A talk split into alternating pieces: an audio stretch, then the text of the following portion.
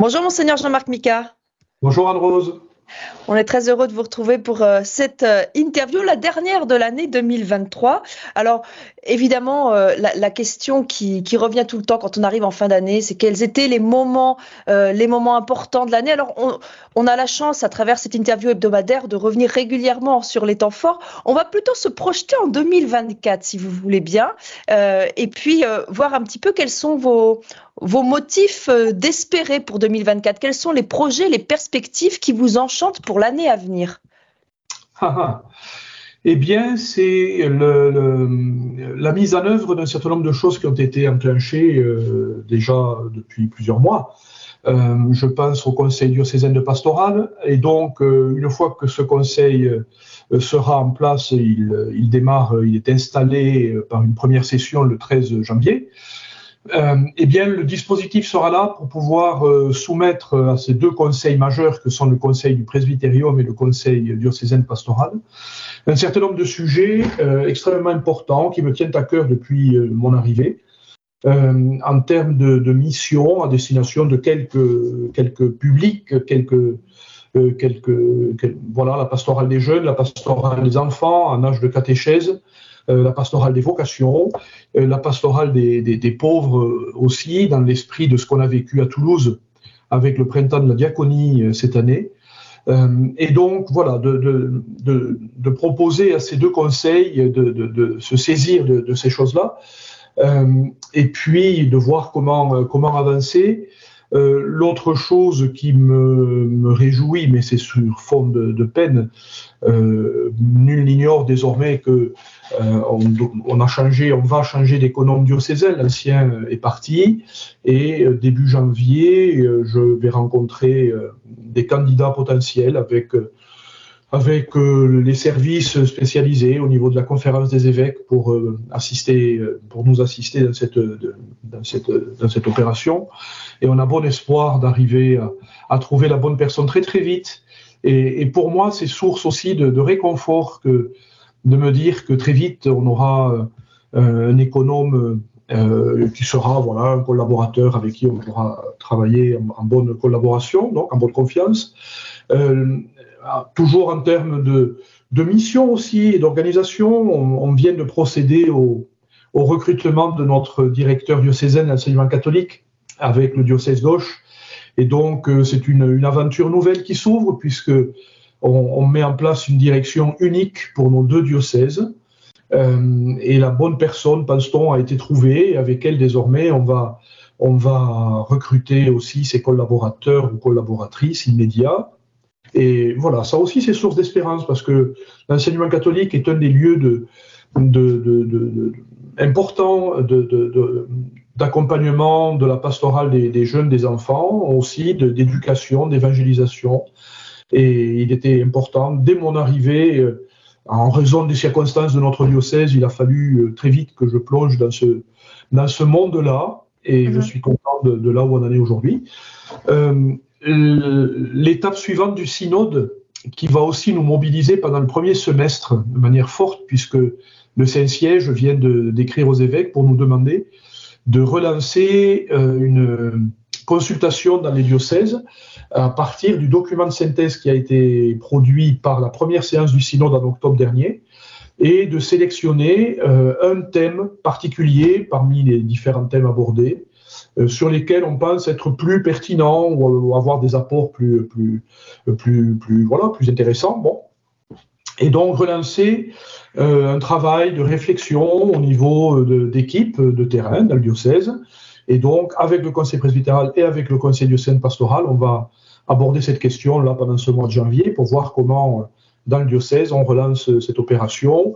Euh, et on doit rendre notre copie d'ici la fin du mois de mai. Donc, ah, c'est bientôt. Tout ça, est très, très, très, très, exigeant en temps, etc. Mm. Mais c'est très stimulant aussi. Et donc, l'année va démarrer un peu sur les chapeaux de roue, mais, mais sur de bonnes bases. Et je suis confiant avec les uns et les autres. Euh, en fin d'année, enfin au, mois de septembre 2023, on a recruté un secrétaire général. Hein, on en a parlé plusieurs fois.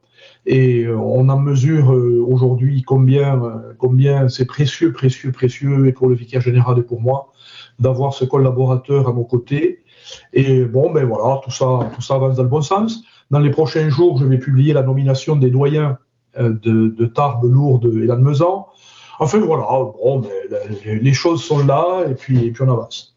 Alors, il y a, les, affaires habituelles et puis il y a aussi euh, des, euh, des, innovations, en tous les cas, euh, des, des, rendez-vous que nous n'avions pas jusqu'à présent, notamment les visites pastorales. Je voudrais quand même qu'on en parle un petit peu parce qu'en 2024, bon nombre de, de diocésains et des chrétiens, mais pas seulement des chrétiens, vont avoir la chance de vous rencontrer chez eux, puisque vous allez poursuivre euh, de manière assez intensive ces visites pastorales que vous avez démarrées en décembre.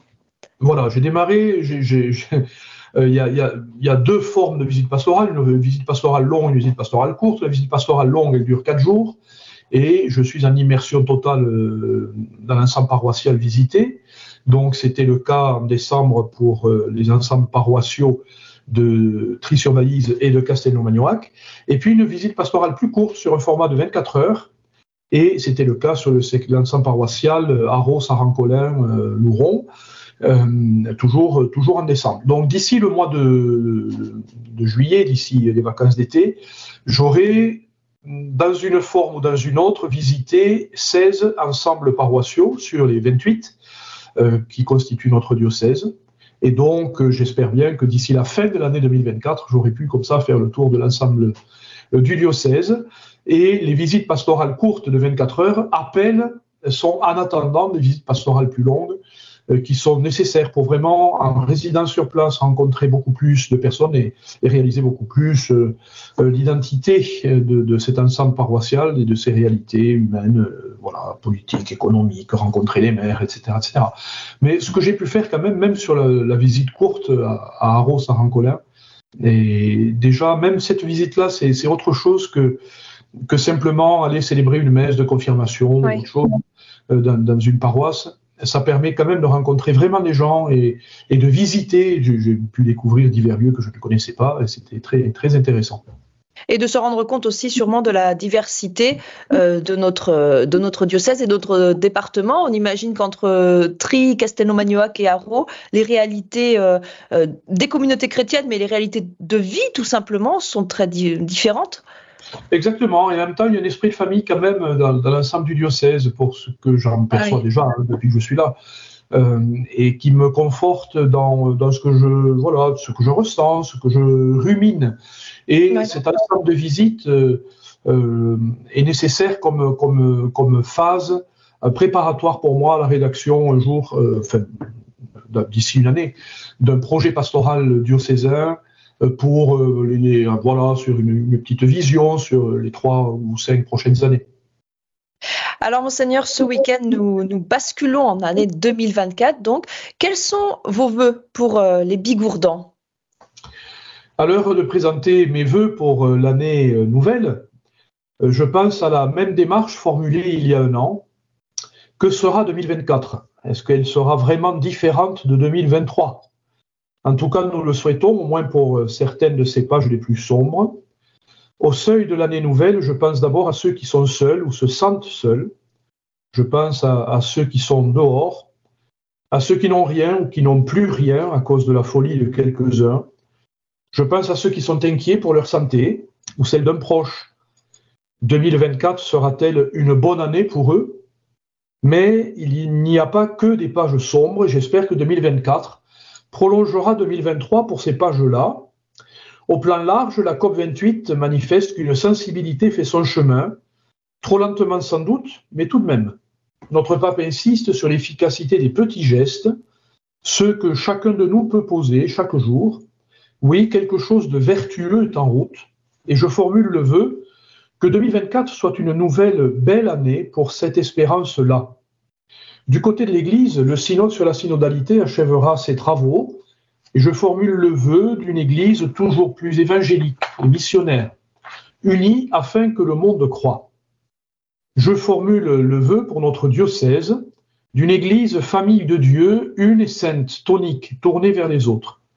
La grâce de Lourdes nous y aide et nous y aidera encore en 2024. Au plan plus personnel, je souhaite à chacun la grâce d'une bonne santé, pour témoigner du Christ Ah, qu'ils sont beaux dans nos montagnes, nos coteaux et nos villes, les pas de ceux qui portent la bonne nouvelle. Belle et sainte année à vous, auditeurs de Radio Présence, et au plaisir de poursuivre la route ensemble en 2024. Que Dieu vous bénisse. Merci beaucoup, Monseigneur Jean-Marc Micard. On vous souhaite, euh, nous également, l'équipe de Radio Présence et puis tous les auditeurs de Radio Présence, vous souhaite une très belle et sainte année 2024.